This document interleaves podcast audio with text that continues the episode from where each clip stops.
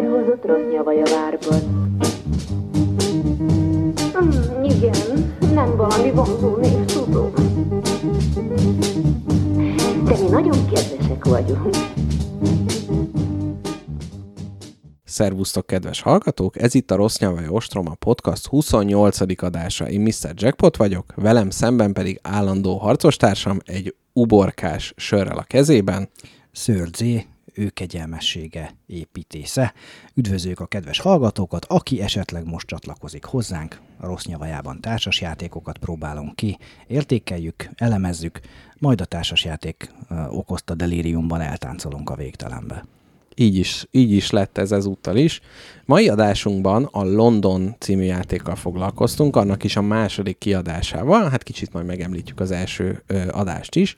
Éppen lejátszottuk ezt a játékot, szóval abszolút friss a, ö, az élmény, és fölmerül a kérdés, hogy miért ezzel a játékkal játszunk most. Hát miért?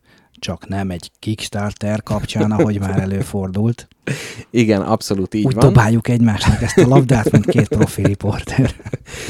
Igen, ugyanis uh, Martin Wallace uh, újra megalapította saját kiadóját, ő már többször is megtette ezt, tehát mindig így megbánja, aztán visszatér a nikotinszagú ágyába a saját kiadójának, és most a Wallace Games égisze alatt uh, Ian Livingston, és Steve Jackson, Jackson örökbecsű kalandjáték kockázat, avagy fighting fantasy sorozatát implementálja társasjáték felületre, és ennek a kampánya fut most. Hát a több-kevesebb sikerrel, inkább a kevesebb, kevesebb. sikerrel, és ennek kapcsán, hogy hát a jó Martin megint fölkerült a, a, a top listára, és, és foglalkoznak vele, ezért gondoltuk, hogy neki egy korábbi játékát, a Londont ö, fogjuk kipróbálni, úgyhogy igazából ennyi, ennyi az apropó. Z, mint, ö, mint a, aki az osztályában annó terjesztette a kalandjáték kockázatkönyveket, e, e, ezer részről mondunk valamit, vagy rögtön csapjunk az eurósabb irányba? Könyvnepper. Szerintem két mondatban meséljük el, ha valaki nem látta volna. Szerintem ez egy kicsit a radar alatt ment. Abszolút. Egy kooperatív, nagyon sztori vezérelt dungeon crawlert akartak ugye összerakni, ahol nem a könyvet lapozott, hanem kártyákat helyezel le, és az a döntési fát így modellezi le, és sok újdonságot nem láttam benne. Hát annyi, hogy szokásosan egy kaland után akkor lesz új tárgyad, meg képességed, és akkor úgy haladhattok majd előre a, a tűzhegyből, aztán a hóboszorkány barlangjaig. Úgyhogy nem láttam benne olyat, hogy nem is emlékszem, mennyi volt az ára, nem volt bántóan hmm. olcsó. Ez, ez az, amikor meg, amikor meg se nézel az árát, mert hogy önmagában nem, nem olyan hivogató a termék. Tehát az, hogy a lapozgatóságot kártyára cserélték, tehát kártyapaklik, és azt hiszem ez is volt egy ilyen nagy headline hogy ennyi ezer kártya van benne, amitől nekem már egy kicsit olyan érzésem, hogy na, akkor itt könyvtáros szimulátor lesz, tudod, amikor izé keresik ki a kis igen, fakokba, igen, igen. hogy akkor most hanyas is következik. Uh, másrészt ugye a harc, ami hát a kalandjáték kockázat könyveknek egy ilyen tisztes, kötelező része volt, de azért nem, nem volt egy... Egy, egy idő után úgyis elcsaltuk meg, akkor legyőztem. mert, a, mert a sztori érdekelt mindenkit, és talán azon történt egy kis fejlesztés, és egy ilyen kis térbeli, ha, harcos ö, kis táblát csináltak ö, hozzá. Egyébként szerintem nem baj, hogy nem ö, lett föltalálva a spanyol viasz, csak kicsit úgy, úgy nem, nem feltétlenül vonzó ez az implementáció. Tehát nem érzi azt az ember, hogy most visszatérek ebbe a világba, de jobb lesz, frissebb, mert a sztori ugye ugyanazokat a sztorikat dolgozza föl. Nem, én nem annyira láttam azt, hogy milyen új élménnyel fogok itt most gazdagodni. Igen, tehát nagyon öröm volt, hogy a Telegramra már be is dobtam, hogy a Mr. Jackpot polcáról leemelni, hogy tucatnyi kalandjáték kockázat plusz ilyen spin-offok könyvet, és hát átpörgetni, és, és fantasztikus volt visszarepülni 91-be, 2-be, amikor én voltam az osztály neppere, az azóta már lebontott általános iskolában jegyezzük meg könnyekkel a szevünkben, de hogy 30 év alatt annyival több opciónk van ilyesmit játszani, már sima applikáció sokkal Igen. többet fog nekem adni, és ugyan tudok lapozgatni, by the way van több Fighting Fantasy app is, és szerintem tök jó pofák, érdemes játszani. Az, hogy most kártyákat keresek, kínlódjak, kockával dobáljak, ezért hát nem fogok, nem, nem ad újat. Igen, igen, és egyébként hasonlókba, tehát például a Seventh Continent, ami egy ilyen nagy top, ilyen kalandjáték, ugye ott is, az is egy nagy lapozgatós könyv. Ott úgy tűnt egyébként, hogy a vizuális ö, felülettel, én játszottam vele néhányszor, de nem mindegy, csak rossz emlékem van, de hogy ott a vizuális rész annyira beleépítették, hogy egy új szintre emelte, és itt meg ugye az látszott, hogy, nem. Tehát, hogy nincs, nincs az, hogy mondjuk a kis térképen keresem, hogy jaj, ott ég egy tűz, akkor menjünk oda valahogy, hanem tényleg a régi könyveket implementálja. Na mindegy, apropónak végül is nem rossz. Apropónak jó volt, játéknak kevésbé, hogy akkor magunkat torzítsuk tovább, akkor nézzük a fő témánkat. Ja nem, ne is nézzük. Ne nézzük, Adás előtt hallgassuk. egy, egy mondatot beszéltünk arról, hogy kicsit reagáljunk megint a hallgatóinkra uh-huh. a Telegramon, mert hogy megint érdekes témát vetett fel Péter hallgatónk, ha jól tudjuk, állatorvos talán, Állítólag. állítólag. És á, mintha halászlébe is otthon lenne, de az lehet. Valamit ígért nekünk, ha arra járunk valami dél-magyarországi, vagy nem tudom, elfelejtettem, bocsánat, vissza fogom keresni. Lényeg, hogy ugye Hirály Stendel játszottunk, és Péter írta, hogy ő gyakorló katolikus, és hogy ő nem tudna a protestáns mm, játékos nevében játszani. Mondjuk az arra nem tért ki, hogy ő a pápával ne tudna-e, mert Uh-huh.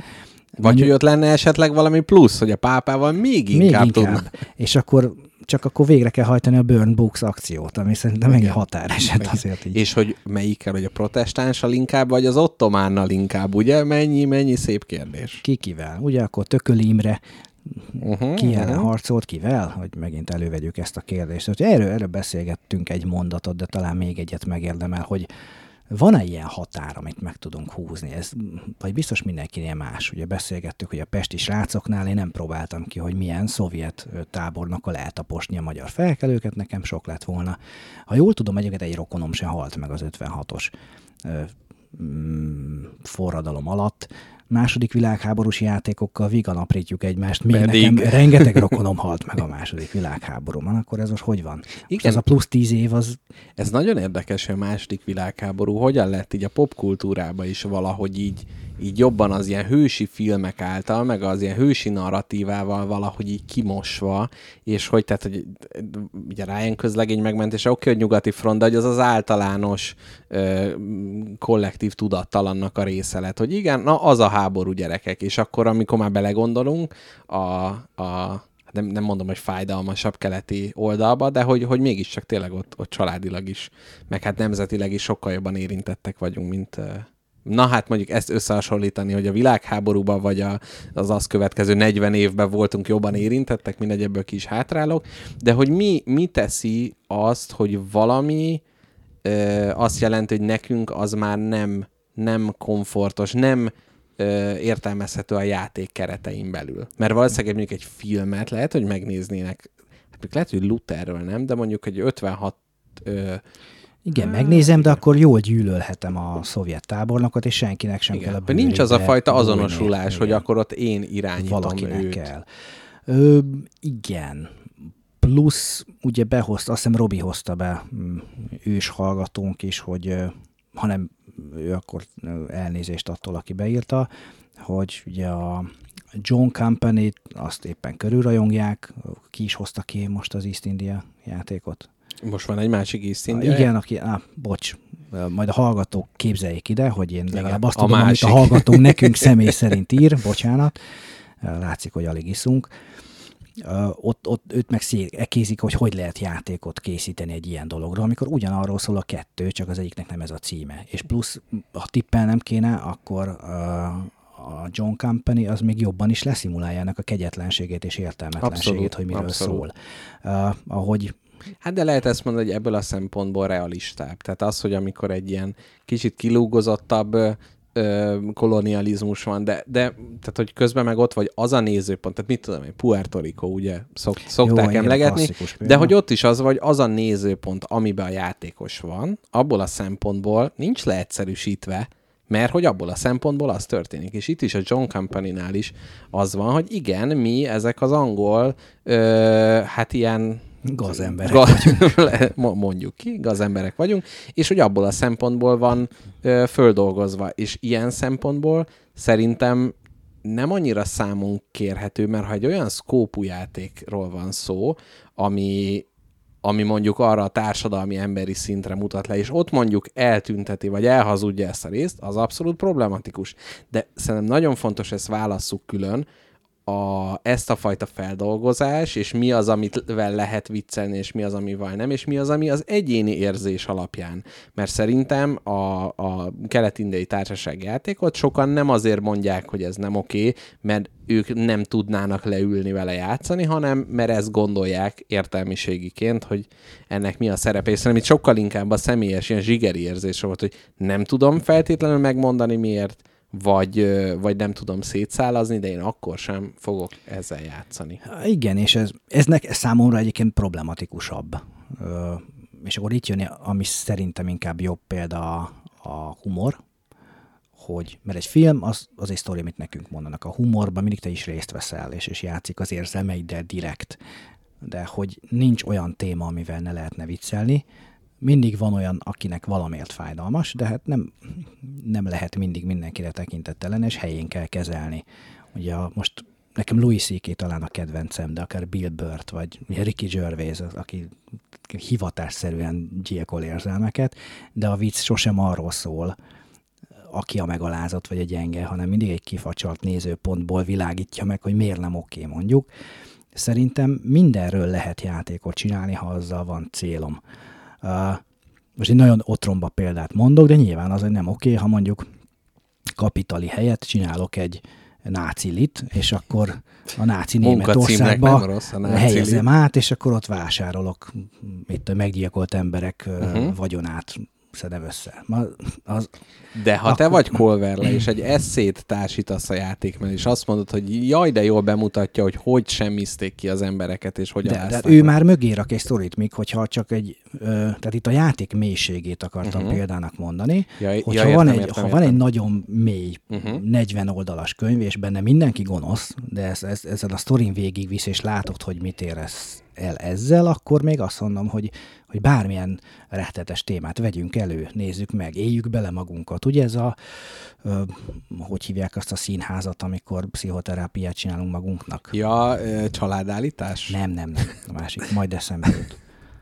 Pszichodráma. Pszichodráma, igen. Tehát szerintem ennek van és lehet is szerepe, és van uh-huh. játékterápia is. Most, hogy uh-huh. ott éppen mit csinálnak, segre pacsit vagy sakkot, azt nem tudom, de majd előbb-utóbb eljutunk oda. Egyébként ez milyen érdekes lenne, hogy úgy játszani mondjuk egy John Company-t, hogy lejátsz az ember, bármennyire is gyomorszorító érzéshez, és hogy a végén tényleg tartani egy, egy olyan session ahol így beszélni arról, hogy most mit is éltünk át, mi is történt, mi, mi is ennek a szerepe, tehát hogy ez például nagyon érdekes lenne akár olyan alkalmakat csinálni, ahol utána, tehát van egy játék, és utána van egy, egy ilyen szeminárium jellegű hmm. feldolgozó rész. Ahogy az Mondjuk, előző adásban. Hát vagy ahogy ugye mi csináljuk, hozott. hogy van egy játék, és, és utána, utána beszélünk. Milyen csak... jó, hogy van ez. Igen, mondjuk a intellektuális mélységét lehet megkérdőjelezni, hogy, hogy mit, mit hoz belőlünk elő.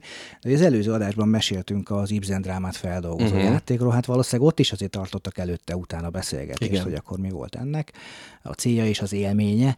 Úgyhogy szerintem ez abszolút alkalmas médiummá vált már arra, hogy elmeséljünk történetet, ahogy mondjuk a képregény is, a 1930 óta, azóta már van Elem Hórunktól kezdve a Neil Gaiman, tudom, hogy nem ő rajzolta, de érted? Igen, igen. A Sandmanen át.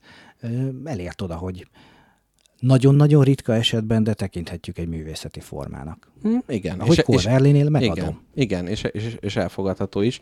Én egy nagyon kicsi lábjegyzetet hagyd tegyek, hogy most, hogy mondtad ezt az Ibsen drámás játékot, erről jutott eszembe, ugye a Szociopoli, talán legutóbb meg is említettük, hogy ott például Igen szerintem nem egy játékról van szó, hanem ott annyira erősen a tartalmat akarja elmondani neked a játék, hogy igen, hónapról hónapra húzod a beledet, és akkor... Tehát, hogy ott a játék csak az utána való megbeszélésről szól, és szerintem ez egy fontos kitétel, hogy egy játék önmagában is legyen játék, és legyen az a rendszer ö, koherens és értelmezhető a külső tudás Mint és játék. megbeszélés nélkül. Így van. Magában, igen. És ö, igen, és hogy talán, talán egyébként az ilyenfajta eszé jellegű játékoknak ez is róható föl, mint Colverle esetében, hogy hány százalékban játék és hány százalékban storytelling, vagy egyfajta ilyen új, új médium. Na, úgyhogy szerintem ennyit kacsintottunk vissza az előző adásra. Köszönjük szépen. Köszönjük a véleményeket. Min- minden adáshoz hasonló, hasonló vaskos véleményeket várunk a, a, a Telegramra. Most talán ehhez az adáshoz egy kicsit nehezebb lesz, de én akkor is bátorítok mindenkit. Ugyanis Martin Wallace-nak a 2010-es London című játékával foglalkoztunk, játszottunk, illetve hát nem is, mert a 17-es Second edition viszont ö, azért hát nagyon kevésben változott a két játék egymáshoz ö, képest, de mégis én azt mondom, hogy, hogy amikor megjelent 2010, tehát hogy abba kor, a, a, a, ahhoz az időszakhoz, amikor a Dixit Spiel des Jahres nyert, azt hiszem 2010, hogy, hogy abba az időszakba helyezzük be ezt a játékot, tehát nem egy, nem egy új darabról volt szó, de szerintem nem kell szabadkozni, tehát ezt most félre ne értsétek, kedves hallgatók. Nézzük is meg, hogy miről szól a játék. Z, te, mint aki először játszottál vele, mi, mik a legszembetűnőbb vonalak a felfestett játékban? Úgy azért dobjuk fel, hogy mi a háttérsztória, bár viszonylag mindegy. a beszédes című. 1666-ban leégett London, és akkor mi éppen újraépítjük, mindenféle épületeket húzunk fel, hogy gazdag és szép várost hozzunk létre. A gazdag később még fontos lesz mechanikailag ugye mm, kártyaválasztás, tehát draftolásnak is hívhatnám, ha nagyon akarnám. Ez sem Ke- egészen igaz. Ketten szerintem jobban kijön ez a draftolós rész, hogy rakunk ki kártyákat, amit a másik föl tud venni. Mm, igen, korlát, korlátosan. Korlátosan. Egy minimális tabló és engine építő, azért minimális, mert ez folyton elhasználódik zárójel nekem egyébként nem tudom miért, de a Potion Explosion jutott eszembe, uh-huh. hogy ott mhm. szerzek italokat, és az a tök jó engine tudok összerakni egyszer. Igen. Aztán elhasználtam, és akkor az, az kuka. És igazából nagyon messziről nézve ez valósul meg, hogy mindenféle épületeket fölhúzok, vagy, vagy éppen szakmákat a segítségemre hívok, és akkor a rőfösök, vagy a hajószerelők, vagy most mondom a hülyeségeket, illetve a csatorna hálózat építés az éppen milyen szinergiákat tud nekem adni viszonylag klasszikus light euró megközelítéssel van pénz, ennyi az erőforrás, Igen. és ahogy azért építem a, a várost, és gyűlnek oda a tömegek dolgozni, ez a szegénységet is magával hozza. Ami és negatív Ami erőforrás. negatív, és akkor ezt a, a negatív erőforrást, a szegénységet pedig folyamatosan le kell küzdeni. Presztízsre, tehát győzelempontra megy az egész, átmegyünk az egész paklin nem is tudom, kihagytam. Ja igen, még annyi, hogy nagyobb, most hívom csodáknak, hogy ha, ha a Seven Wonders segítségül hívva, még vannak nagyobb kerületek, amiket, hogyha megépítek, akár instant előnyt adnak, akár pedig a több körök bizonyos akcióknál mindig ismétlődő előnyhöz juttatják a tulajdonost egy ideig, mert csak egy ilyen aktív lehet. És akkor nagyjából végére értünk, szokás szerint nem ismertetünk szabályokat, de a mechanika kb. ennyi választunk, húzunk a kezünkbe, lepakolunk a kezünkből, ha aktiválunk, megkapjuk a bónuszokat, és elszenvedjük a büntetéseket, és átadjuk a másik játékosnak a stafétát. Igen, talán ö, a, a, az lehet egy ilyen jó címszó, hogy egy ilyen engine rebuilding játék. Tehát, hogy, mind, hogy mindig van egy engine tehát kiraksz lapokat, amiket a hát X körönként választod a Run City akciót, amikor minden addig kijátszott kártyát aktiválsz, és a nagy részük ezeknek lefordul, tehát nem tudod a továbbiakban használni, viszont befolytak az erőforrások, nőtt a szegénység, csökkent, kártyákat kaptunk, mindenféle, és akkor utána megint épít az ember egy engine-t, ami valószínűleg megint le, lebontódik bizonyos keretek közt, és így azt is, azt is lehetne mondani, hogy ez a játék egy taktikai tablóépítő. Tehát nem egy stratégiai, ahol te uh-huh. végig építkezel föl, és minden egyes lapválasztásnál te a játék végét szem előtt tartod, hanem itt kicsit olyan, hogy mindig a következő. Ránig nézed, az, hogy most sok szegénység van, jó, akkor most arra megyek, hogy csökkentsem, most kevés pénzem van, jó, próbálok szerezni, most sok van, akkor azt mibe az forgatom? van-e ahhoz pénze, hogy leépítse, amit én esetleg leteszek a dobópakliba, vagyis a dobótablóra, mm, ilyen minimális interakcióval, de igen, mindig a következő kört kell csak nézni. Maximum két kör előre kigondolom, hogy mit igen, szeretnék. Igen, igen. Úgyhogy ilyen szempontból szerintem ez a játék flójának is ö, abszolút jót tesz. Tehát, hogy ahogy elképzeljük, hogy Londonban mennyi mindent építünk föl, akkor akár ez egy ilyen óriási, komplex stratégiai játék is lehetne, de valahogy ez a scale, amire leviszi a játék, és ez a folytonos megújulás, ez szerintem nagyon jót tesz neki, hogy 1666-tól a 20. század hajnaláig ö, eljutunk gyakorlatilag mm, helyek közel, hogy, hogy ilyen módon tényleg valahogy ez a hullámzás, hogy most felfejlődik a város, most adósság van, jó, akkor most csinálunk valamit az adóssága, jó, akkor most sok szegény van. És szerintem a szegénység egy olyan ö, érdekes elem, ami szintén így a, a storytellinget mögé tesz, hogy egy, egy, egy nagyvárosnak mindenképpen a szegénységgel ö, foglalkoznia kell, és azt kezelnie kell, és a játékban ez ö, úgy valósul meg, vagy nem is a kezelés, hanem hogy a szegénység hogy van implementálva, hogy a játékosok raknak ki kártyákat, és ö, ahány kupacot, ö, kupac kártya van előttünk, vagy ahány kártyát raktunk ki, azok mind-mind egy-egy szegénységet termelnek, miután ez a Run City akciót megcsináltuk, tehát miután felhasználtuk az épületeket, plusz minden a kezünkben lévő kártya után is kapunk szegénységet, és minden még be nem fizetett hitelér is kapunk szegénységet. Tehát, hogy valahol az van benne, hogy az ember próbál nagy expanziót végrehajt, hogy ó, most akkor nem tudom, 6-7 kártya is kim van elő, előttem, fú, micsoda akció lesz, viszont folyamatosan ott van ez az önszabályozás, hogy jó, jó, de hát akkor a sokkal több szegénységet fog termelni. És ami nagyon fontos benne,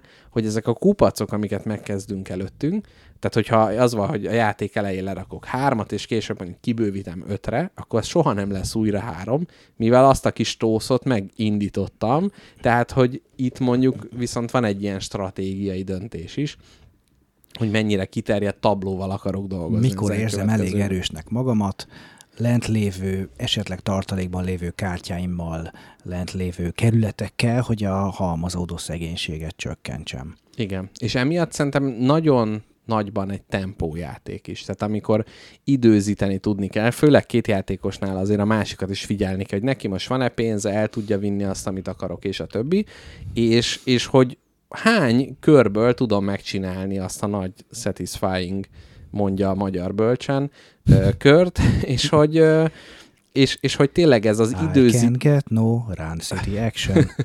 Bocsánat. Igen, szóval, hogy nagyon a, a tempó ö, a játékban nagyon fontos, még a játék lezárásán is abszolút egy, egy nagyon jó tempó lépéssel Z beledöngölt a, hát egy, egyébként egészen szoros játékba. Ott a, ö, nem mondom, hogy előtte nem vezettél feltétlenül, de a végén ott abszolút, abszolút jól, jól, jól érezted a dolgot. Szóval ez mindenképpen benne van. És a szegénységről, ha már szó volt, a, az egy nagyon érdekes dolog, hogy ez nem Akartam mondani. hogy ez nem fix mínuszpontot ér, hanem a játékosok egymáshoz képes számolják. Tehát, hogyha Z-nek van 15 szegénye, nekem meg van 20, akkor 5 a különbség, akkor azért nem tudom, 6 Igen, mínuszpontot nem kapok. arról van szó, hogy ez a nagyváros szép lesz, hogy Igen. az abstrakciót elveszük, hanem az lesz, hogy oké, okay, undorítóan néz ki a City, de menjél már két megállótól, na az milyen, tehát akkor örömmel fogsz visszajönni erre a szeméttelepre, mert itt legalább mondjuk van folyóvíz. Igen, absz- abszolút benne van ez, és ezt szerintem ö, így két játékosan is abszolút kijött, hogy jó, aha, most egy kicsit úgy el lehet engedni a gyeplőt, hát a másik ú- úszik a koldusokban, meg minden.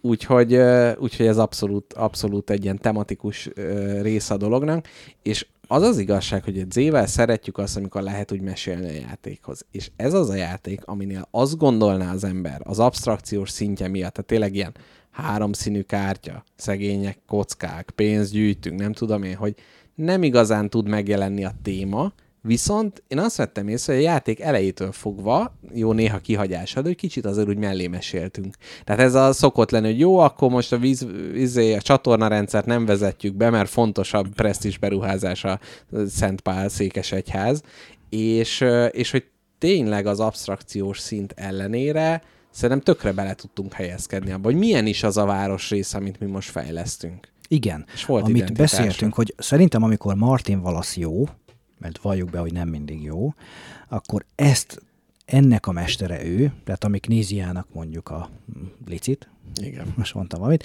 hogy ö, nem szimulációt készít, ahogy ebből is, a, ebből mit tudom én, azért nem kell messzire nézni, hogy lássunk olyat, hogy jaj, összedőlt a földrengésből egy bizonyos nyugat-európai város, és akkor, és akkor istentelen heavy eurót csinálunk belőle.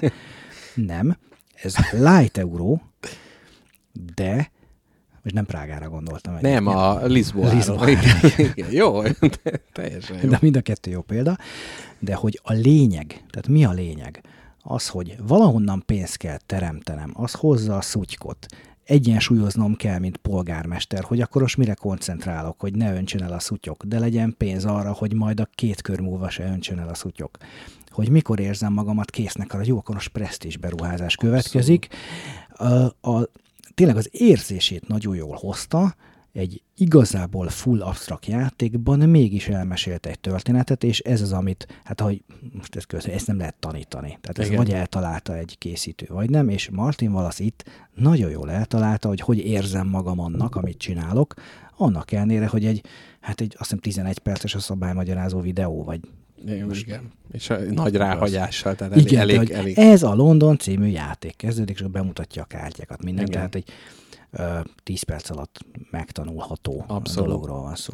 Abszolút. És hogy tényleg az, hogy ilyen kicsi design space-szel, ami a játékban van, de tényleg nincsenek különböző erőforrások, nincsen tényleg olyan nagy állam. oldalrendszer, nincsenek ilyen trekkek, meg mit tudom én, és hogy mégis ö, sokszor az, vagy igen, hát miért, miért, miért ilyen ez a kártya? És nagyon könnyen azt mondjuk, hogy igen, a nem tudom én, a sörfőzde az azért működik így, mert. Tehát, hogy nem, ö, nem, nem csak azt érezzük, hogy jó, akkor végigpörgett a korabeli újságot, és akkor rá copy hogy jó, a, nem tudom én, a északi vasútvonal, akkor az ad három pénzt, hanem akkor azok a kerületek, amik északra vannak a folyótól, minél több a tied, annál több pénzt uh-huh. tud behozni, mert akkor ott oda tudod a hálózatodat kiépíteni. Meglepően sokat hozott ki a kártyákból a tervező, nagyon generikus és béna is lehetett volna, nagyon hozza a Londonnak a hangulatát egyébként, de hogy minden így, így kicsit stimmel.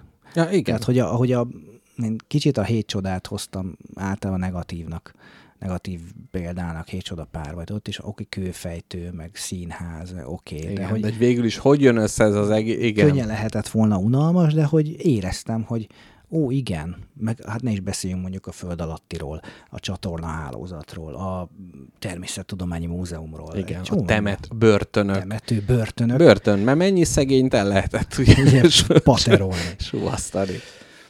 Igen. Ö, ahogy ugye mondta, Jackpoton van három színű kártya, és ebben is kicsit azért rímel a, a hét csodára, hogy valami pénzt ad, valami hát ilyen köztisztasági jelleget hoz be, Igen. valami pedig egyértelműen a presztízse, vagy valami extrára megy rá. Plusz vannak ugye a szegények, amiket így random fölhúzhatunk a kezünkbe. Igen. Én egyet sem húztam játék során, Jackpoton Igen, és nem 40 sze- nincs telen, mert vannak a nincs telenek, és a szegények. A szegény az ugye egy pont, amit gyűjtünk, Ja, és akkor pluszba. a pauperek.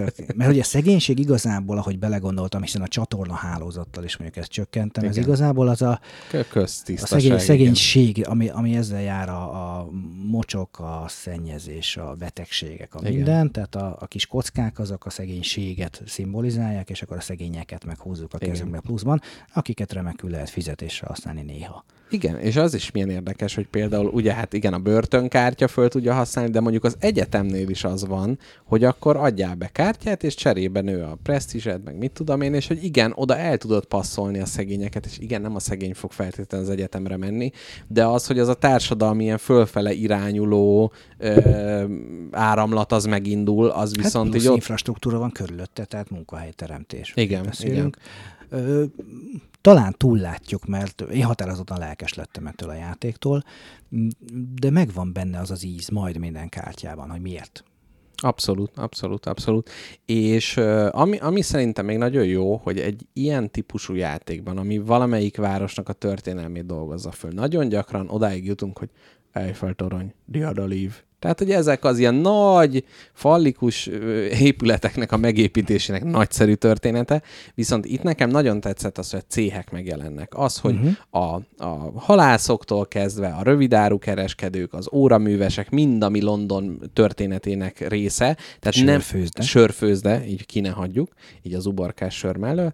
És abszolút azt éreztem, így szociológus diplomával a hátam mögött, ezt most nem tudom miért citáltam ide, de hogy ez a sokszínű társadalom... Ja, és jársz úszni. És, és járok úszni, nem tudom, mondtam.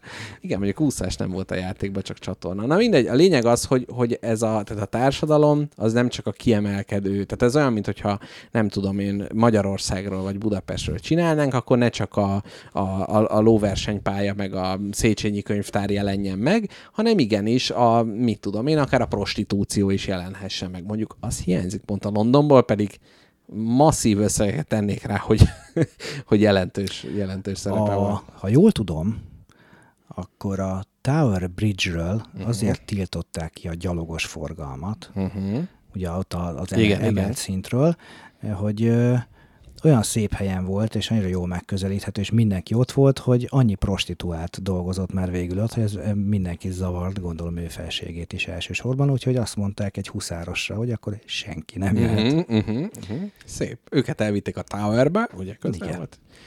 Na, úgyhogy, úgyhogy szerintem ez a, ez a fajta a történetmesélés, és igen, tehát tényleg egy absztrakt játékról van szó, itt senki, tehát hogy ne, ne gondoljunk arra, hogy itt a John, a, a John Company, amit citáltunk, hogy az a fajta ilyen eszé jellegű dolog van, viszont Martin Wallace-nak más játékait is egy picit hadd említsem meg, mert hogy én ott is ö, sokszor ér, sokszor nem, de sokszor érzem azt, hogy, hogy ez a fajta megérti, hogy mi történik az adott korba vagy az adott helyen, és azt implementálja. Tehát akár a Brassba is, hogyha megnézzük, most mindegy, hogy melyik kiadásban, hogy ott is az, hogy a, vannak a szénbányák, meg vannak a vaskohók, és hogy önmagában nem termel pénzt, csak ha már eladtad az, azt a szenet, tehát amikor már ki van osztva, hogy mit hova fogsz elvinni, akkor termeli utána a pénzt. És ez is egy olyan megértése a, a, az ipari forradalomnak, nem egyfajta leegyszerűsítés, hogy jó, egy szenet beváltok, egy nem tudom. Igen, izé. igen, igen. Akkor, a, akkor az, hogy először a hajózás, és utána azok lekerülnek a tábláról, mondván azok továbbra is dolgoznak, de egyszerűen akkora exponenciális változás ment végbe, hogy ezt is ö, le kell követnie, és és még sok más játékot lehetne egyébként mondani. Van az Automobil című játéka, ami a korai autófejlesztésekről szól, és ott is, tehát abszolút ez a, a Ford-féle kapitalizmusnak a nagyon jó leképezése, és nem az, hogy legyártok 500 autót, és kapok 500 fittinget érte, hanem más, más módszerekkel dolgozza föl. Úgyhogy, ö, És úgyhogy bocs, félbeszakítalak, mert nekem is van egy ilyen. Na. A, talán a legjobban a vonatos játékok közül a Mhm. uh-huh. Railways of the World Mhm. uh-huh. szeretem, ami egy vagyonba kerül sajnos, de hogy Igen. az is kicsit olyan, mint a Ticket to Ride, hogy sok térkép van. Egyszer gazdag leszek, akkor megvásárolom. De az is nagyon jó pofán hozza össze ezt a vasútvonalat építünk, nagyon és teljesen nem tudlak elzárni téged, mert átvihetem a te vasútvonaladon, de akkor fizetek neked azért presztízs, hogyha e- ide-oda elérünk először. Nincs benne nagyon nagy megfejtés, de hogy kicsit reálisabbnak érzem, mint, Abszolút. mint a többit. Igen. Igazából nem bonyolultabb szabályokkal, mint hogy mondjuk aztán a Chicago Express, az tényleg jobb szimuláció, a licittel ezzel azzal, de hogy nekem World sokkal jobban tetszik, mert azt a fölülnézetet megadja, mint mondjuk a Ticket to Ride, kicsit életszerűbben. Igen, igen, igen, teljesen meg.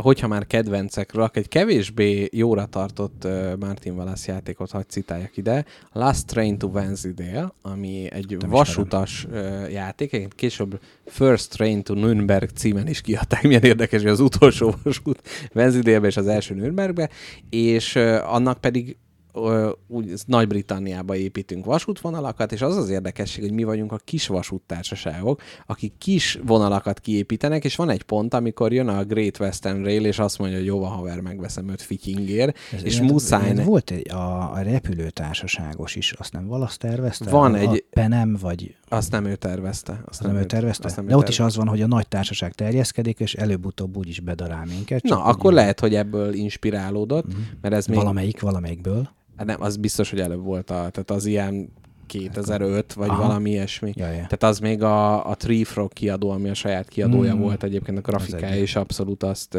azt és hogy ott, ott is ugye nem Colverle szintű, de mindig van egy ilyen kis rövid bevezető, hogy most legalábbis a régi játékainál, hogy most miért meg hogy, és ott leírt, hogy hát a feleségemmel elmentünk Wednesday-be. Finomak voltak a sajtok, mondta, vala, Martin, csinálj már egy játékot a sajtokról, és mondta, hogy jó. Úgyhogy sajtot kell benne szállítani, és aztán a vasutat pedig átadni a nagy, nagy monstra helyeknek. Ugye a Venzidéli sajt az egy híres, Igen, igen. híres dolog. Monty Python jelenetben is felsorolják, bár ott ugye minden egyes sajtot, ami létezik.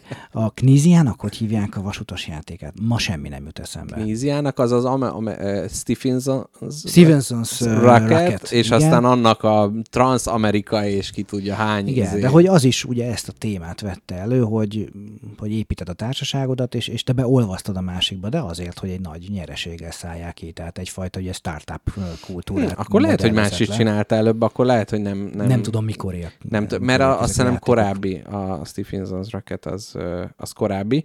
Na és akkor Martin wallace én kicsit utána néztem, csak hogy most ki ez az ember, akiről így beszélünk.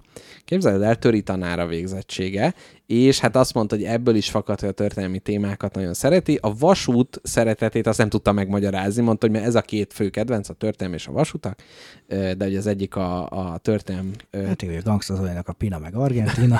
hát, hát kinek mi? Ugye milyen érdekes lenne, ha ő is most itt szakmát váltana, és jönne game designernek. Na, 93-tól űzi az ipart, és először a Games Workshopnál alkalmazott, Oh, wow. és a 80-as években dönt úgy, hogy akkor ő saját kiadót kezd el koordinálni, és hát ekkor alapítja meg, és később fejleszi tovább a, a Tree Frog War Frog kiadót, mert hogy vannak ilyen wargémek is benne, meg hát az, Tree Frog, semmi fa elemek vannak a játékban, nem tudom, hogy, hogy honnan ered, és végül ez 2016-ig adja ki a játékait. Tehát ez a London, amivel játszottunk, annak és a First Edition-jét, azt, Az azt még ők 2010-es adták meg, ki, a Wensleydale-t is, a Few Acres of Snow, tehát hogy azért a klasszikus játékaiból elég sok a saját kiadásában jelent meg, de 16-ban azt mondta, hogy jó, ő nem a, igazából nem jó kiadó, de Jó designer, jó igen, designer, tehát nem akar vele foglalkozni, és aztán utána ment. És akkor min, min, mindenféle kiadónál ö, jelentek meg játékok, tehát nem volt egy ilyen hűséges kiadója valakinek, és végül, hát nem is tudom, néhány éve döntött úgy, hogy a Valasz Designba ő vissza száll, és saját kiadója lesz. Itt, ú, hát na, ennek már, már nem emlékszem a címére, valamilyen fajta ilyen ö, Kelta ókor, vagy valamilyen ilyen wargame volt, ami Kickstarteren futott, kövezzenek meg, most nem itt eszembe, és a második, ez a Fighting Fantasy játék, ez a második, ami a, a saját Hát, kiadásában. Talán tényleg jobb designer, Igen. mint amilyen kiadó döntéseket hoz, bár hát az első 20 éve az, vagy 30 az, Mm, igen, ez az jó ugye ilyenkor kérdés az, hogy, hogy Nem tudjuk hány mellélövése volt, vagy bukója persze. Hát igen, egyébként elég sok maradt fönn jó játékként ahhoz, hogy tehát szerintem belefér az, hogy, hogy sok, sok mellélövés is volt. Most itt megosztanak a vélemények egyébként ilyen kicsit ilyen belsős információk, hogy van olyan ismerősöm, aki dolgozott vele együtt, és azt mondta, hogy nagyon jó designer, de borzasztó developer és borzasztó ö, playtester, tehát mi, mindenben borzasztó a designerségen kívül, tehát hogy tényleg, tényleg arra, arra leginkább alkalmas. És egyébként még, még kettő címet hadd emeljek ki. Az egyik az Amor Pork, Discworld játék, Discworld, igen. aminek egy nagyon érdekes sorsa van, mert azt is még a Tree Frog ö, égisze alatt adta ki, meg azt hiszem mindegy, ott volt más kiadó is mellette, ami hát a Terry Pratchettnek a korongvilágából csinált egy játékot, egyébként egy ilyen nagyon nagyon fun, pörgős, néhol vicces, egyébként egy, egészen jó játék volt, nekem volt bele saját példányom. Én azzal nem játszottam, csak az újrakiadás. A Nancy Narking. Narking. Igen, igen, igen, ami ugye... Ö, és hogy miért is kellett új téma, meg új kiadás, mert hát Pratchett halálával együtt az örökösök azt mondták, hogy jó, akkor visszavonják a jogokat, nem lehet többet kiadni, és hát ilyen horribilis összegekért vesztegetik az eredeti példányokat. Én szerencsére rendelkeztem egy példányjal, melyet 60 plusz ezer forintért külföldre eladományoztam, prima játékokat vásároltam belőle, úgyhogy az egy, az egy jó, jó befektetés volt. Hát ezt azért a Black Museumban letettem volna, úgyhogy ezt kicsit sajnálom, hogy eladtam, de És a másik pedig a Study in Emerald, ami szerintem Mhm. mm-hmm. mindenképpen egy említésre méltó darabot, és Kickstarteren indult a First Edition, ami szerint té- tényleg egy annyira innovatív, és, és szerintem ez egy... Na- az, hogy jó játék, azt nehéz kimondanom, mert nagyon sok furcsasága van, de nagyon sok furcsasága annyira újdonságként hatott akkor, és nem is nagyon csinálta utána senki, és hogy volt ebből a Second Edition, elrontottak mindent, most ezt hagyjuk is, vagy hát nem nem minden, de nem, nem jó irányba fejlesztették tovább. Tehát az még mindig valahol nekem egy ilyen Szent Grál jellegű játék, hogy, hogy így valamit mindig így nagyon megpenged bennem, amikor a First Edition-nel játszottam. No, most már jó pár éve nem játszottam vele, de, de nagyon ott, ott, ott valami, valamit nagyon eltalált, és ezt most nem is tudom pontosan körbe rajzolni, hogy mit. Ha valamelyik hallgatónk ö, nagy játékosa, akkor a Telegramon lehet mondani, hogy szerintetek mit, mi az, amit, ö, mi az, amit nagyon eltalált. És záró mondatnak még egyet felírtam, ö, egy interjúból, egy Martin Wallace interjúból, ahol azt mondta, megkérdezték, hogy milyen társasjáték tervezőnek lenni, azt mondta, nehéz belőle megélni, és utálok játékszabályokat írni. tehát, hogy ez... És nem is tudok, tehette volna még hozzá. Ö, Így is van. A, gyakorlatilag a világ legrosszabb szabályaiként jel. Tehát a, a Brassnak az eredeti Trifrogos kiadásába nem tud, teljes, ilyen, ilyen lábjegyzetben, meg, meg tartalomjegyzékben vannak fontos szabályok így elrejtve, meg minden. Szóval nagyon rettenetes. Na, úgyhogy ennyit Martin Wallace háttértörténetéről. Ö, az értékelés előtt még mondjunk valamit a Londonról, vagy igazából elmondtunk? Mivel egy light euróról van szó, ugyanazokat a köröket futnánk, úgyhogy uh-huh. szerintem értékeljünk. Jó. Na, akkor először is külcsín. Miután megnéztem az első kiadást, azt mondom, hogy nagyon szép a második kiadás ami egyébként objektív, egy ilyen tök jó, ízléses grafikákkal, nem túl emlékezetes. Nyilván föltűnnek benne egy jó pár kártyán az ikonikus londoni uh, épületek, vagy uh, éppen negyedek, de hogy így kicsit felejthető, de hogy tök funkcionális, és egyébként, mintha csak ilyen túl tervezte volna, az ikonok azok nagyon jó használatok, és iszonyú jól tanulható.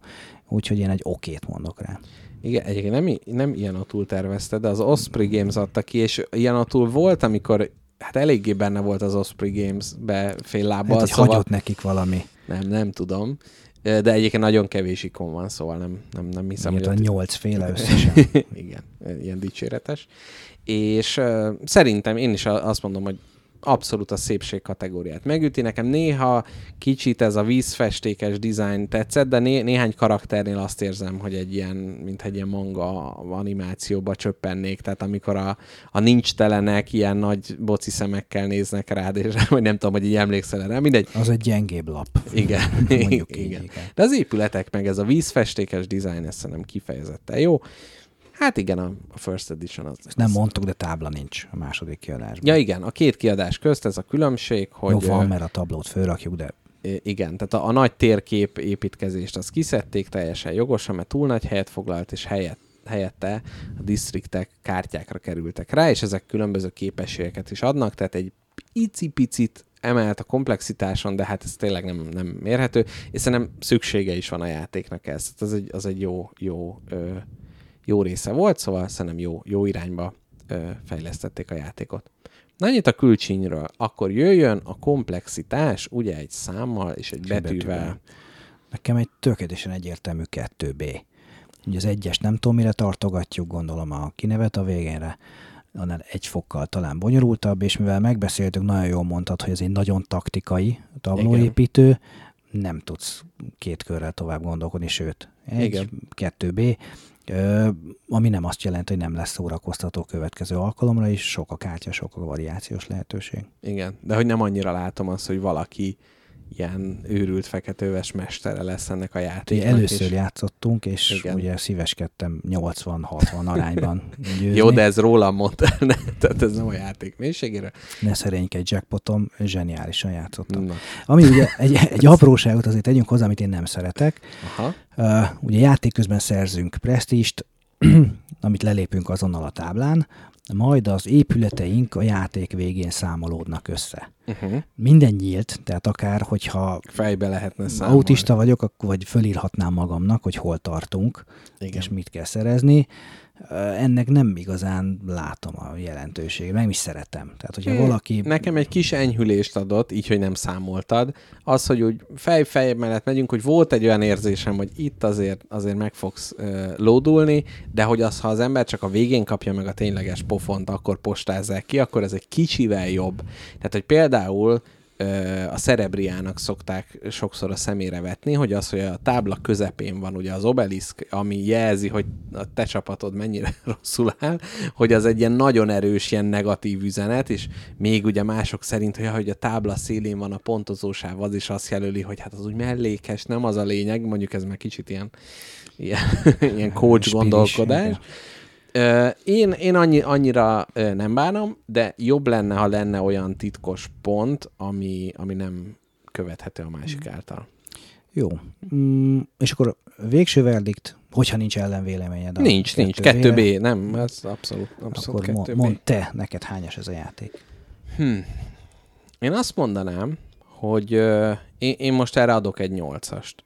És azért adok rá nyolcast, mert a hasonló kategóriájú városépítő, fejlesztő játékokon pont akkorát csavar, és pont olyan okosan, és nem, nem csak ilyen öncélúan, hogy na, kitaláltam egy új mechanikát, most figyeljetek, hanem hogy tényleg ez, amit beszéltünk, hogy a témához is erősen kapcsolódik, ez önmagába nekem, amikor játszom vele, azt érzem, hogy most valami, valami minőségi dologba veszek részt. Nem csak valami, jaj, de szórakoztató, hanem hogy valahogy van ez a fajta patinája a játéknak, amit én szeretek. Másrészt meg tényleg van az a fajta pörgése, az a fajta ez a taktikai, mindig ilyen loopokon megyünk, és mindig előre gördülünk, hogy szerintem játék élménybe is engem ez mindig úgy tehát mindig egy flowba tart maga a játék, úgyhogy emiatt, és nem tudom, hogy miért magyarázhatok, de egy nyolcast. Én erre megadom a nyolcast. Nekem ez egy lelkiismert fúdalás nélküli nyolcas. Szűk másfél óra volt a játék, szerintem még a kis gyors szabálymagyarázatoddal együtt, amivel pótoltad, amire nem emlékeztem. Ez így tök jó. Abszolút. Nagyon szívesen játszom majd visszavágót valamikor. Jó, jó, nagyon, nagyon szívesen. Nem is tudom, hogy ezt lehet-e levelezőbe valahol, de majd meg, hmm. megtekintjük. Na, úgyhogy ö, ilyen szép eredménnyel zárt a London nálunk, úgyhogy Martin Valasznak jár a válveregetésben, nem tudom, hogy ő ezt még bármennyire is értékeli, hogy, hogy ilyen prominens média munkások megveregetik az ő ö, vállát. Öm, én egyébként egy kicsit most az a, az ajtó nyílt ki előttem, hogy úgy játszanék a régebbi Martin Wallace játékok, hogy van-e még ott elrejtve valami. Igen. Nem tudom, egy-kettőt előszednék szívesen, igen. Igen, úgyhogy azok, azokat szívesen, szívesen megnézném. Ö, jó, hát akkor igazából ennyit magáról a játékról, és akkor most jön egy rövid elválasztó hangeffektus, és utána jövünk vissza a második szegmenssel. Hol van? Londonban. Londonban.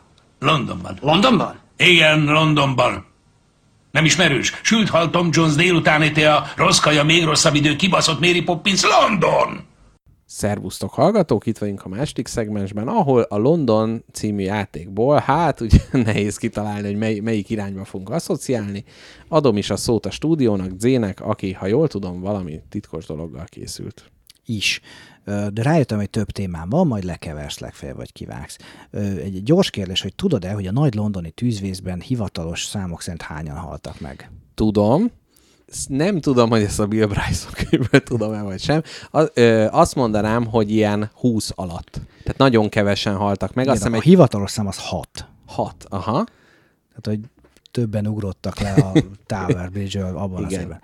A, nyilván a történészek ezt icipicit vitatják, és hogy, de hogy a száz alatt maradt ebben Igen. egészen biztos. Mindenki, mert a plusz, aki más, más nap halt meg égésben. Igen, hát meg ki az, akit kerestek, ugye ez a, tehát, kerestek. hogy sokan azt mondják, hogy szegényekből sokkal többen haltak meg, csak ugye vagy az egész család oda veszett, vagy nem volt, tehát hogy igen ha jól tudom, egy, egy pékség, valami, valami pékség indította meg a, a, a nagy londoni tűzvészt, és aztán utána próbálták mondani, hogy jó, jó, de francia volt a pék, tehát hogy mire számítsunk, valami, valami ilyen emlékeim vannak, de azt hiszem ez nem, tehát a, a pékség a stimmel, de aztán nem, nem francia volt az illető, az csak a... De maradjunk a hatosnál, már csak azért, hogy hozzak egy sokkal nagyobb tragédiát, ami egyébként tényleg tragikus, mert hogy emberek halnak meg, de muszáj rajta röhögni. Ez a nagy londoni sörár. jaj, de, jaj, de. Nem tudom, hallottál -e. Nem, abszolút. Ez, ez, ez, ez az, amit a neve mond, ez csodálatos. 1614. október 17-én, Aha. akkor ugye még fahordóban tartották a portert, ezt már veséztük még régebben, de hogy ilyen borzasztó magas, óriási tartályokban. A ilyen, azt hiszem, egy ö, ilyen óriás hordón 320 kilónyi vaspánt volt így ugye körbe, Aha. ami, ami tartotta össze a, a hordót. Ö, több méter magas volt egy ilyen hordó, és egy sörfőzde udvarán elpattant egy. De várjad, de hogy ebből a nagy hordóba tárolták, és aztán ebből palackozták? Hát kisebb hordóba fejtették. Ja, értem, át kisebb, és azt elgurították. Jó, értem, értem, lehetett értem. csapolni.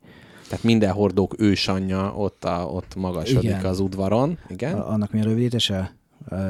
Moab, ugyanúgy. Mother Aha. of all barrels. Igen. És ezeket körülbelül ilyen 10 centi kihagyásával meg is töltötték tényleg sörrel, meg ki kellett használni a helyet. A long story short, most el lehet mondani, viszonylag pontosan meg van örökítve, mert hogy a sörfőzde egyik alkalmazottja megjegyezte, és föl is jegyezte, hogy elpattant egy ilyen fém pánt, uh-huh. Jegy, jelezte a munkavezetőnek, aztán a tulajdonosnak, azt mondták, hogy nem lesz ebből baj, elígyen vissza dolgozni Híres mondat. utolsó mondatok. Ö, aztán széttört a hordó, és a, ugye mivel óriási magas mm, folyadékról van szó, ezért ledózerolta a többit is, uh. és nagyon nagy a szórás, hogy mennyi, de mondjuk a legalacsonyabb 580, a legmagasabb pedig 1 millió 470 ezer liter. Ez úgy szeretem, amikor ilyen range mondják, meg, hogy Igen. valahol a kettő közt. Hát valahol a kettő között azért egy millió liter sör kicsapott. A, a vár keresem, hogy a hivatalosan azt mondja 15 láb magas, tehát Mhm, 4,6 méter magas hullámokban árad szét a sör. És nyilván hol van sörfőzde? Hát nem a Westminster palota mellett, Mhm, tehát mhm. ugye Nyomor negyedben, ahol tákolt viskókat öntött el gyorsan a víz, eh, nyolc halálos áldozattal járt hirtelen, és rengeteg sérüléssel. És azért, azért tragikus, meg nyomorult, hogy ugye bevándorló ír család gyászolt a szomszédban, mert a két éves egyik gyerekük meghalt betegségben. Uh-huh. És ezt a gyá, gyászoló tömeget sorolta például a sört. el a sör, és mindenki meghalt. Azonnal név szerint ismerik a, uh-huh. az áldozatokat, mindenkit. Két házat bontott le, és két másikat pedig csúnyán megrongált, és nyolc halottal járt a nagy londoni beer flood, hmm. amit ugye, sör, ugye a floodot mi árvíznek mondjuk, de hát akkor Igen, maradjunk igen. a sör árnál. Kis színesnek ennyit hoztam, mert hogy a, az uborkás láger a horizonttól ez mégiscsak inspirált erre is.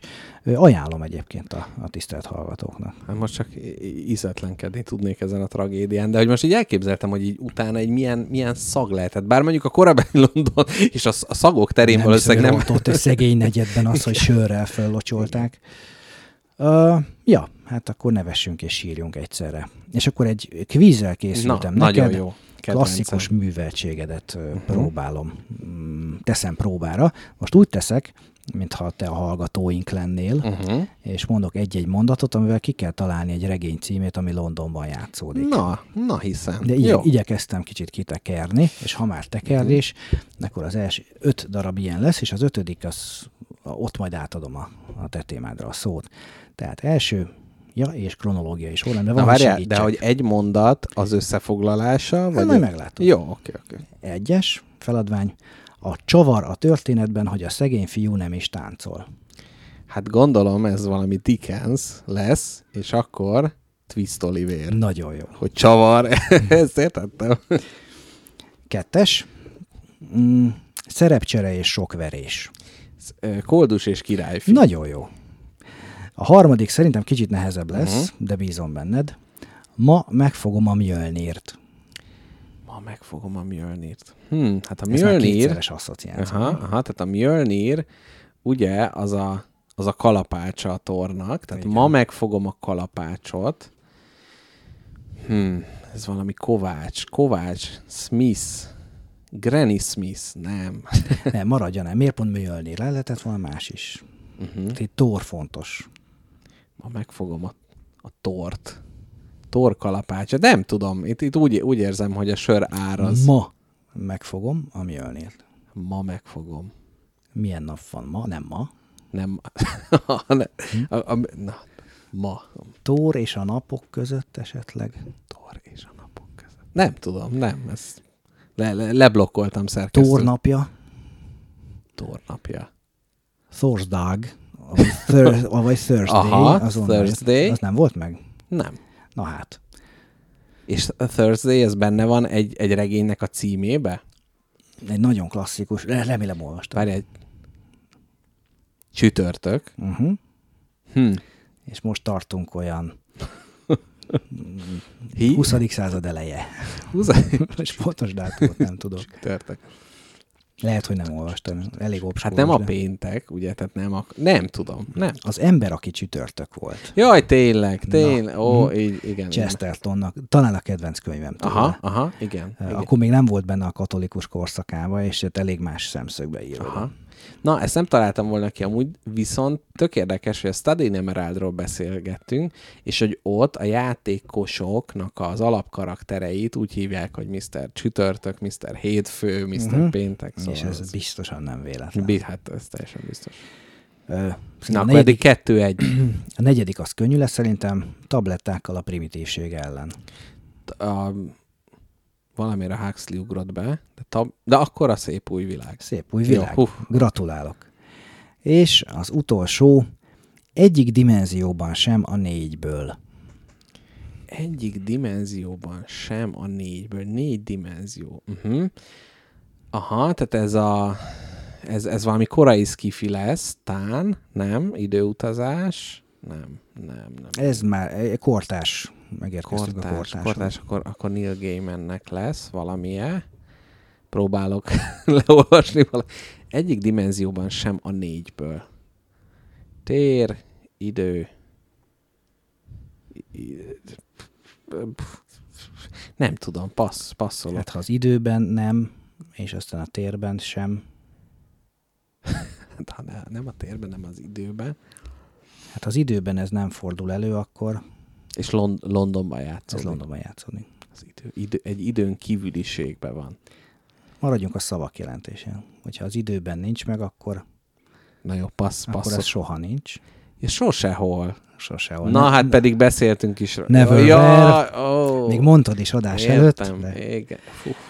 Igen, ez, na, na ez például, ez, ez ott, ott volt valahol, csak nem a uborkás sör lent tartotta. És akkor most jön a, a meg volt az utolsó? öt. Meg Ja, volt az öt. Uh-huh. Szép eredmény, gratulálok. És bónuszként tudom, hogy nem olvastad, de ajánlanám, mint vérbeli londoni könyvet, a Popcsajok, stb. Uh-huh. Vagy High Fidelity című Nick Hornby regény, szerintem szuper. Én gondolkodtam rajta, hogy Nick Hornby-t elő, elő kéne venni, mert hogy ilyen, nem tudom, kamaszkoromban olvastam egy-egy ilyen kisebb írását, és vagy nem, nem tudom, ott, ott, ott, na mindegy, szóval, hogy most fölmerült, hogy meg kéne, meg kéne nézni, hogy mit is, mit is tud az öreg, öreg Nick.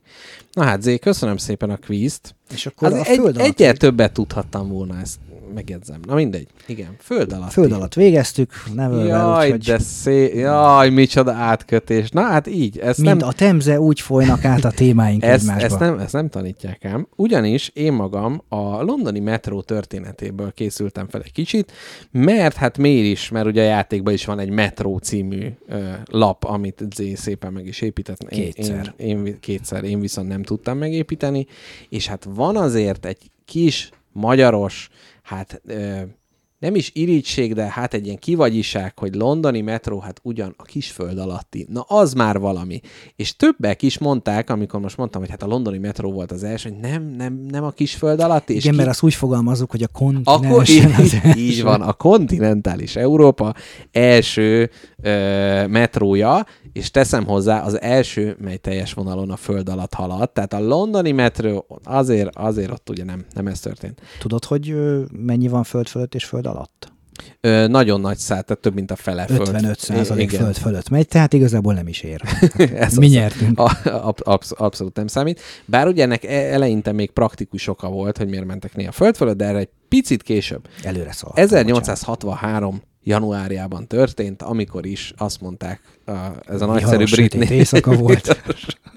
Így van, hogy nekünk már pedig szükségünk van egy metróra, mondta ekkor a londoni nép, de hogy miért is történt ez? Hát azért, mert nagyon sok vasút fejlesztés történt, melyek eljutottak London külvárosáig, viszont ott hirtelen leszárt róla ezer meg ezer ember, és húzták a belüket, szekereket, minden nagyon útba voltak, és ezért azt mondták, hogy ha ennyi ember áramlik arra, hát akkor hogy lehetne a vonatot bevinni a városba úgy, ugye, hogy ne legyen útban, és innen indult az ötlet, hogy hát akkor egy föld alattit kellene csinálni, az, ö, azt mondja, a Paddington és a Farrington, Farringdon között ö, haladt ez a két dolog, tehát ez a nyugati része a városnak, és onnantól befele haladt ez az első metró, melyet a Metropolitan Railway-nek hívtak, és innen ered a mi metró szavunk is, mert ők ugye azt mondják, hogy underground, vagy ne adja Isten tube, így, közösen, pedig egyébként a tube név az először a, a, a teljesen föld alatt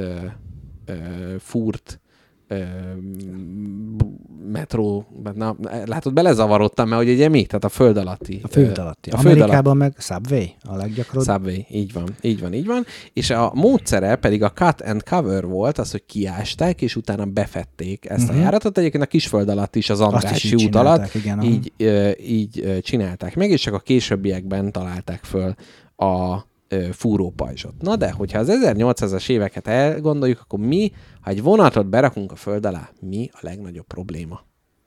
A füst. A füst, így van, a füst, és hát ugye, hogy az hova, hova vezessék el, ezért is volt az, hogy már akkor is egy részében föld, tehát nyitott tetővel, föld uh-huh. alatt haladt, viszont nyitott volt a teteje, tehát hogy volt egy ilyen árok, és akkor abba ment a vonat, és nagyon sok helyen ilyen kivezetőket is. Ó, mint mi az, akinál a, a melyik nem a Chihiro, hanem a vándorló palotában. Uh-huh, uh-huh, Ott van uh-huh, uh-huh. Uh-huh. Igen, igen, igen, igen. És, és hogy sok helyen ugye kellett ilyen csöveket is építeni, meg kéményeket, ami ugye a zárt részeken kivezeti, és nagyon érdekes volt, mert hogy azt mondták, hogy hát, hogy ilyen nagy kémények a városban, hát amúgy is annyi kéményünk van, ezért úgy csinálták meg, hogy ilyen álházakat építettek, ami úgy nézett ki, mint egy ház lenne, de igazából És mögötte, volt. és belül tök Ja, nem csak egy faszád, de a ilyen Igen, patyomkin igen, épület patyomkin, így Mhm. van, így van, így van, hogy, hogy ugye ott, ott, ott távozzon ki, de hogy az utca képet ugye ne roncsa, ez főleg egyébként a bentebbi részek, tehát a belvárosibb részeken állt elő. A másik, amit hogyha el akarunk képzelni, hogy milyen lehetett 1860 valahányban lenne a metróban, hogy nem csak az, hogy gőzhajtás volt, hanem hogy gázlámpákkal világítottak. Tehát nem vagyunk a sötétben, kis gázlámpák úgy világítanak úgy, ahogy Pislákolnak. pislákolnak, és közben okádják ránk a füstöt. Azért ez egy igen érdekes dolog lehetett, viszont a londoni nép teljesen oda volt érte, tehát évről év, tehát már az elején rengeteg ember vette igénybe, de ö, egyre többen és többen ö, tehát, hogy gyakorlatilag nagy túljelentkezés volt rajta, és ezért el is kezdték bővíteni, hogy akkor a többi külső vasútállomás is tudják ebbe be. Az első vonalnak akkor a Metropolitan Metropolitan Railway. Mhm. így ö, igen. Ami mai napig így hívják. A, amit azt a- mai napig egyébként nem, ö, na mindegy, tehát hogy ki, azért át lett alakítva, viszont nagyon sok mindenben a, a régi metróknak a, a vonalvezetését követi, és az egyik fő probléma is ebből akadt, ugyanis különböző magáncégek kezdték el építeni ö, ezeket a, a metrókat, úgyhogy hát mi nem volt nekik szempont, az átszállás. Tehát másikra ne szálljanak már át. Tehát nagyon sokszor az, azért is tiltakoztak az emberek, hogy utaztak az egyik metróval, föl kellett jönni a felszíre, majd le a másikba, és menni tovább, pedig a föld alatt egészen közel voltak egymáshoz, viszont a cégeknek nem volt érdeke, hogy, hogy, hogy a másikat igénybe, igénybe vegyék. Önmagában ugye a város fejlődése hozta létre a metrót, de nagyon meghatározta a metró is a város fejlődését. Tehát amelyik irányba megépítették uh-huh. a metrókat, vagy bővítették, ott így fölértékelődött minden, sokkal drágábbak lettek az ingatlanok, sokkal nagyobb ö, élet épült ki, és egyébként, hogyha mai londoni metró térképre is ránézzünk, tehát vannak azért olyan részek, főleg a Temzétől délre, ahol nem annyira erős a metróvonal, Egyébként ennek is történelmi okai vannak, hogy ott olyan talajvíz volt, hogy nem Mhm. uh-huh. volt olyan könnyű megcsinálni, azért vannak arra is metrók, csak azért, azért kevesebben. 1869-ben fúrtak át először a Temze alatt, és ezt már egy úgynevezett fúrópajzsal, tehát amit mi is ugye a négyes metrónál úgy drukkoltunk, illetve a Lamans csatornánál, ugye Csak szó is... egy manuális fúrópajzs volt. Ezt, Igen. Erről, emlékszem, hogy láttam ilyen kis animációt, hogy Igen, igen, igen, ez igen. őrült érdekes. Igen, hát itt ugye az volt az érdekesség, hogy önmagában statikailag is támasztotta azt, a, a, ahonnan ki szedték a, a dolgokat, tehát hogy, hogy volt ennek egy statikai szerepe is, meg, meg ugye, hogy rajta keresztül lehetett ki. Tehát a hallgatók kedvére, amikor ugye rádiózás legjobb Igen. része, amikor elmondunk egy rajzot, egy állványzaton álltak, azt hiszem há- 36-an, háromszor, kilenc, valahogy így. Mindenkinek volt egy ilyen kis kis helye, amely állva éppen elfér, és akkor ami előtted van, na onnan, ugye, rága fiam, kotorják ki egy lábnyi földet, és akkor lehetett egy lábnyit előrevinni az egész állványzatot. Igen, igen, mondjuk annyi, annyi, hogy ez az állványzat maga meg volt erősítve, tehát azért van ez a pajzs jellege, Mhm. mm-hmm. hogy ott ne az legyen, hogy a nyakukba borul simán, tehát annak ott volt valami kis tartó szerepe is. Na, és tehát a magáncégek ugye fejlesztik, viszont a 20. században, tehát itt ugye ugrottunk egy nagyot, ö, hát több társaság is csődbe megy, és akkor támogatják őket, meg mi legyen, hogy legyen, akkor van, hogy összevonnak ö, egyeseket, és végül 1948. január 1-én ugye a háború sújtotta London ö, helyreépítései közepette, azt, mondta az, ö, azt mondták, hogy létrejön a London Transport vállalat, és a megmaradt négy vasúttársaságával együtt a hivatalban lévő munkáspárti kormány államosítja. Tehát, hogy az, aki ott egymásba olvadtak meg minden, azt mondták, hogy jó, innentől fogva ez egy nemzeti tulajdon lesz. Mm-hmm. Tehát egyrészt ugye ez a munkáspártnak egy tetszetős lépése volt, másrészt ö, anyagilag is nem, nem ö, tudtak volna tovább funkcionálni. Na és akkor egy kicsit a, a mai metróra kacsincsunk rá, ugye amit mondtál és előtte, hogy 55%-a a földfelszín felett halad, tehát hogy na azért azért nálunk azért ez mennyivel, már előri százalékosan mindenképpen jobb, jobb a budapesti metró, Hát, mint a, Pillangó utca. igen, ahol egy falevéle megcsúszik a metró, vagy nem tudom, hol volt ez a pár év ez az eset. 268 állomása van, és tippeld meg, hogy napi átlagosan hány ember utazik a londoni metrón. Ezek azok a tippelések, amiket nagy, nagyon De nehéz, csak szerintem, gondoltam ami a kvíz miatt Nem visszavágom. intuitív, csak szerintem én, én a milliós nagyságrendbe tenném. Tehát mit Helyes. mondjuk, három millió? 4 millió ember. Na, ez szép, szép, szép tipp volt. Azért ez zsongító így elképzelni. Igen. Tehát, hogy tehát az, hogy egy fél Magyarországnyi embertömeg utazik egy, egy város metroin, de hát, de hát így van ez. Na, és akkor ugye miért ö, említetted Z a Sose Holt? Hát egyrészt, mert hogy ott ugye egy ilyen fejjel lefele, Neil Gaiman regényében van egy ilyen fejjel lefele London, ahol a metróval, metrón keresztül van kapcsolatban, és hogy ott az egyik premissza, az, hogy a furcsa nevű metróállomásoknak azért van furcsa neve, mert ott a föld alatt annak van egy ö, egy, Jelentősége. jelen, egy jelentősége. Egy félrefordítás, vagy szójátékból, igen. Igen. Úgyhogy gyakorlatilag így végignéztem a londoni metrók neveit, és ami furcsa volt, ott megnéztem, hogy mi áll a háttérben. Tehát, hogy nem, én nem a kreativitásomat, hanem a wikipédiázó készségemet villantottam meg, de hát ez, ezt is megspóroljuk a hallgatóknak. Az egyik, hát ilyen legfurcsább, az a Shepherd's Bush, vagyis a, a Pásztor Bokra című ö, megálló. Bár ugye, ha a pásztorlányról beszélünk, mindegy, igen. Nana fiam. Szóval itt, uh, itt a, uh, megnéztem, hogy miért, miért, tehát az, hogy a metrónak miért az a neve, mert fölötte van egy terület, amit így hívnak, tehát általában ez az egy lépést, ezt át kell hidalnunk, Mm, de hogy egy londoni piacra, amikor az állatokat hajtották a pásztorok, akkor ez volt az utolsó hely, ahol meg tudtak pihenni, és még inni is tudtak, tehát ott a pásztorok hédereztek abba a Mhm. parkba, és akkor innen, innen ered ez a, a, a neve. Akkor a következő érdekes az Angel, hogy ugye hát egy angyal megálló, és itt a fölötte lévő... Ez az, ami Islingtonban van, ugye? Ö, igen, Mert szintén igen. szerepel a regényben. Igen, neve igen, igen, igen, igen, igen, igen. És hogy itt ez kérlek szépen azért volt, mert a Máltai lovagrendnek volt egy épülete, itt, uh, itt hát ugye a metró megálló föl, hát ugye ak- akkor, akkor még nem. És Nehéz páncél, ne kelljen villamosozni, hát persze, értem. igen. És, ö, és az történt, hogy, hogy a, a máltai lovagrend épülete mellé valaki gondolta, hogy hát egy ilyen kocsma megfogadó az ugye jó lenne, de hogy hát a nagy szentéletű lovagoknak tetszen, ezért az angyali üdvözlet elnevezésű kocsmát e, csinálta Nagyon meg, szép. melynek a címerén az angyal volt látható, Szentelt fröccsöt fogyaszthattak. és később így az, az ragadt meg. A következő a barking, amiről hát én gondoltam, hogy akkor itt ilyen ugatás van, forog fönn, de nem, sok esetben a vicces nevű megálló mögött nagyon unalmas történelem. Ez a bark, mint fakéreg lesz a megfejtés? Nem, nem. Egy, egy angol száz eredetű a település a bírsfák mellett. Tehát, hogy itt a barkingból a bark szó az a Ugorjunk. bírsfa. Igen, tehát mennyivel jobb lett volna, hogyha, ha ugatós. A Nem, nem következő, hazudhattál volna valamit a kedvemért.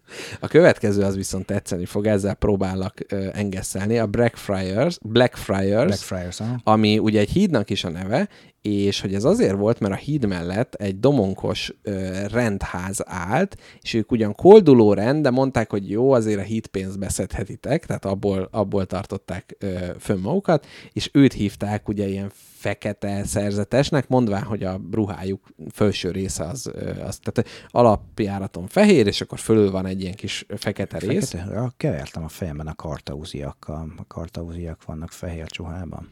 No mindegy. Lehet, lehet. Ez, eb, ebben nem foglak kijavítani. Blackfriars az szintén egy ilyen ikonikus helyszín a Neverwhere-ben. Ott valami Igen. nagyon félelmetes dolog történik, már elfelejtettem még. Lehet, lehet, hogy, Elő kéne lehet, hogy új, megint. újra fogom olvasni én is. Na, és hogy ö, egyébként tehát már csak a domonkos rendi szerzetesekről is, hogy ők ugye híres ilyen inkvizíciós rend voltak, és Dominikánesnek is hívták, vagyis az úr Isten kutyái. kutyáinak is mondták őket, és hát a, a, a mondásuk is egy elég erős catchphrase, ahol nincs foganatja az áldásnak, ott csak az ütleg használ. Tehát, Hát igen. ez mi- miközben a hitpénzt szedik be Londonba, szerintem, tehát imádkoztunk, de hát ha nem, akkor, akkor jön, a, jön az ütleg. Ez tök szép, ugye a két rendet foglalkoztatott főképp a páp, ugye a dominikánusokat és a ferenceseket. Lehet, hogy az ilyen ostor és répa módszer Me- mennyire volt. más, igen, me- me- mennyire más a két, két irány. Na a következő is egy nagy kedvencem, a Burnt Oak nevű megálló, ami Kitalálom. Villám csapott a Egy fába. villám csapott a fa, de nagyon érdekes, mert előtte csak valami Oakfieldnek hívták, aztán az 1700-as évekbe belecsapott a villám, és onnantól Burnt Oakfield. Tehát, hogy ez szerintem egy szép, hogy Kigyulladt, összedőlt, aztán süllyedt tehát, hogy így, így adaptálódunk. Tehát nem, nem is tudom, hogy, hogy Budapestnél mondjuk milyen. Hát a milyen fa- gödörtér volt, ugye, ami még Na, mindig gödör. tényleg, szép, szép, szép, abszolút. Tehát, hogy egy ilyen átmeneti. De nem, mert hogy ott meg egy régire referál a név, és hogy, de hogy amikor valami baj Jó, de a történik, gödör is tehát, nemzeti gödör volt egy ideig, vagy a mhm. Nemzeti Színház helyén át. De tehát mondjuk nem tudom én, most lehetne a, a jaj, mi az lenne a Petőfi híd, vagy mi a, na jó, mindegy, Vágóhíd, és akkor az is lehetne, most nem tudom, a lebontott Vágóhíd utca, vagy valami ilyesmi. Na, van az Elephant and Castle, ami szerintem egy nagyon ilyen, ilyen varázslatos. tippelek, uh, megint csak a kocsmának volt a cégére. Így van, egy, egy na, na, nagyon, nagyon jól tippeltél, bár itt vannak, vannak összeveszések, hogy valaki szerint nem, mert nem is úgy volt a kocsma, csak azok már ráakaszkodtak, és egy Coventry ember volt ott eredetileg, és Coventrynek a címerében van ez az Elephant and Castle, tehát mi- mindenféle dolgok, mások szerint egy evőeszközgyár volt, melynek a, a, a fogantyú része, vagy hogy a, a, a nem tudom, a szára az elefántcsontból volt, és hogy emiatt került oda. Eh, Azért mert így- nekik ugye külön szavuk van, hogy ivory, tehát ezt, ezt, igen, ezt elvetem. Igen, igen. Hát de hogy mégiscsak, tehát hogy elefánt, mindegy, itt Nekem a gyakorlatilag... Coventry kocsma tulajdonos jobban Igen, tetszik, tehát itt brit, brit tudósok egymásnak ö, ugranak, viszont egy biztos, hogy a londoni metró első gyermeke így született, 1924-ben egy lánygyermek ki ezen a megállón született. Azért az jó. Tehát azért az benne lehetne a lakcímkártyába, hogy született ezen a megállón. Na, azt mondja, igen, akkor ezzel nem fárasztalak, hogy a Gunnersbury az egy Gunner nevű nő otthona. Ó, Tehát, hogy hát se, semmi, semmi, semmi, érdek, lőtér, mint hogy nálunk a lövöldetér. de, de semmi ilyesmi. London mindig kiábrándítóbb, mint gondolom.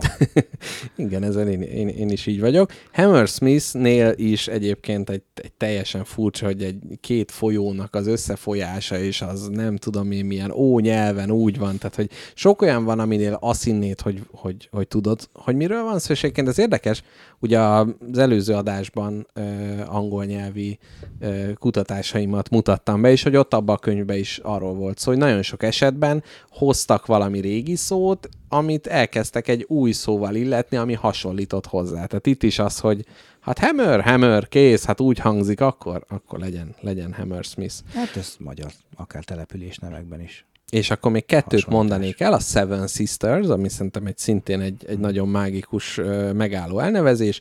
Itt pedig a fölötte lévő parkban hét szilfa volt, amit Seven Sistersként hivatkoztak. Ez nem egyébként jó, hogyha ilyen természeti dolgokhoz kapcsolódik egy ilyen durva emberi dolog, mint a metró. Aztán lett Cut Down Seven Sisters, mikor Igen, aztán, ö, igen, Furniture Sisters. Na, és végezetül a White City, ami hát ugye ma már annyira nem polkorrekt, viszont képzeld el, volt egy olyan, hogy angol-francia közös kiállítás, ez nem egy világkiállítás volt, hanem csak ők állítottak ki ott együtt akkor éppen Londonban, és ekkor rengeteg ilyen átmeneti épületet építettek föl, melyek fehér márványból volt. Nem tudom, hogy a mai bódévárosokhoz képest egy, egy vásárra fehér márványból építeni épületeket, az, az, az hát ott azért lehet, hogy jobban mutatni kellett, és hogy utána ezt a nevet kapta, mert így hívta a, a, a népnyelv, hogy az a expo helyszín, az a Fehérváros. Gondor. Így van. Na, úgyhogy ennyit a londoni metró történetéről és a furcsa metró elnevezésekről. Nagyon tanulságos volt, köszönöm szépen. És akkor Zének át is adom a... Még két gondolat a föld alattról, mert hogy valamiért én is beleakadtam ilyen hülye adatok. Még egy kis kvíz, hogy mi a leggyakrabban elhagyott tárgy a londoni metróban. esernyő. Természetesen évente hány? 4 millió minden ember. ne, nem tudom. Évente 10 ezer. 80 ezer. 80, szép. Ez egy szép szám. Szép. Tehát, ha csak De mit csinálnak vele? Tehát nem ez- tudom, nem hiszem, hogy esernyő az ugye két font, tehát Aha. nem hiszem, hogy elrakják, meg megéri a munkát. Úgyhogy De pedig ebből milyen jó ilyen installációt lehetne csinálni. Hát ja, vagy szegényeknek esernyő. Uh-huh. Mint amikor, a- nem tudom, IKEA csinálta talán régen, hogy esernyő 1500 forint, ha esik az eső, akkor csak 500. Hmm. Szép. Vagy És akkor mi húsgolyó, ha éhes vagyok, akkor csak 200 vagy. ennyire nem jó fejek. Ö, illetve mit találtak még a metróban? padot. Hát ilyen a park, parkból egy padot. Nagyon jó, nagyon jó. A lopni megyünk lopni, és akkor igen. ugye ott basz ki a padot maradt. Találtak gömbhalat. Gömbhal, aha. Ami engem kicsit azért tényleg meglepett, egy koporsót. Nagyon jó. Az tényleg nem az, hogy viszek hármat, és egyet véletlenül ott hagyok a szomszédülésen, hogy most hát de tudod, lehet az, hogy ott vittük be, aztán becsukódott az ajtó, vagy valami azért ott, ott köz, közben. Ennek annyira szeretném tudni a sztoriát. Meg volt, ami nem ennyire obszén, de hogy a, azt hiszem valami üvegben, ilyen befőttes üvegben három halott denevélt találtak oh, még. szép. Emögött megint csak van Ez egy is elég... örkény novella I- szerintem. Igen, de ezt még Neil Gaiman is talán, talán Igen. meg, megénekelni. Úgyhogy akkor fölemelkedünk a föld alól, de csak egy kicsit, mert hogy nekem ugye a feudális Japán, ugye. Tudod-e kik a sinobik? Shinobi, hallottam már. Ez a rossz tanuló fele. Igen. Nem, akkor azt mondom, hogy nem tudom. Ugye ez az, amit mi ninjának hívunk, uh-huh. a, ami ugye nem egy kaszt volt, hanem egy foglalkozás, tehát uh-huh. Mhm. egy, egy szamurá is lehetett shinobi. És én ráakadtam egy ösztönös zseni angol shinobira, akit úgy hívtak, hogy Edward Jones, Uh-huh. aki valószínűleg elmebeteg volt. Na, hát Neki az volt a mániája, hogy bemászik a Buckingham Palace-be. Először 14 évesen tartóztatták le, és szokás szerint itt mindig röhögve fogom ezt elmondani.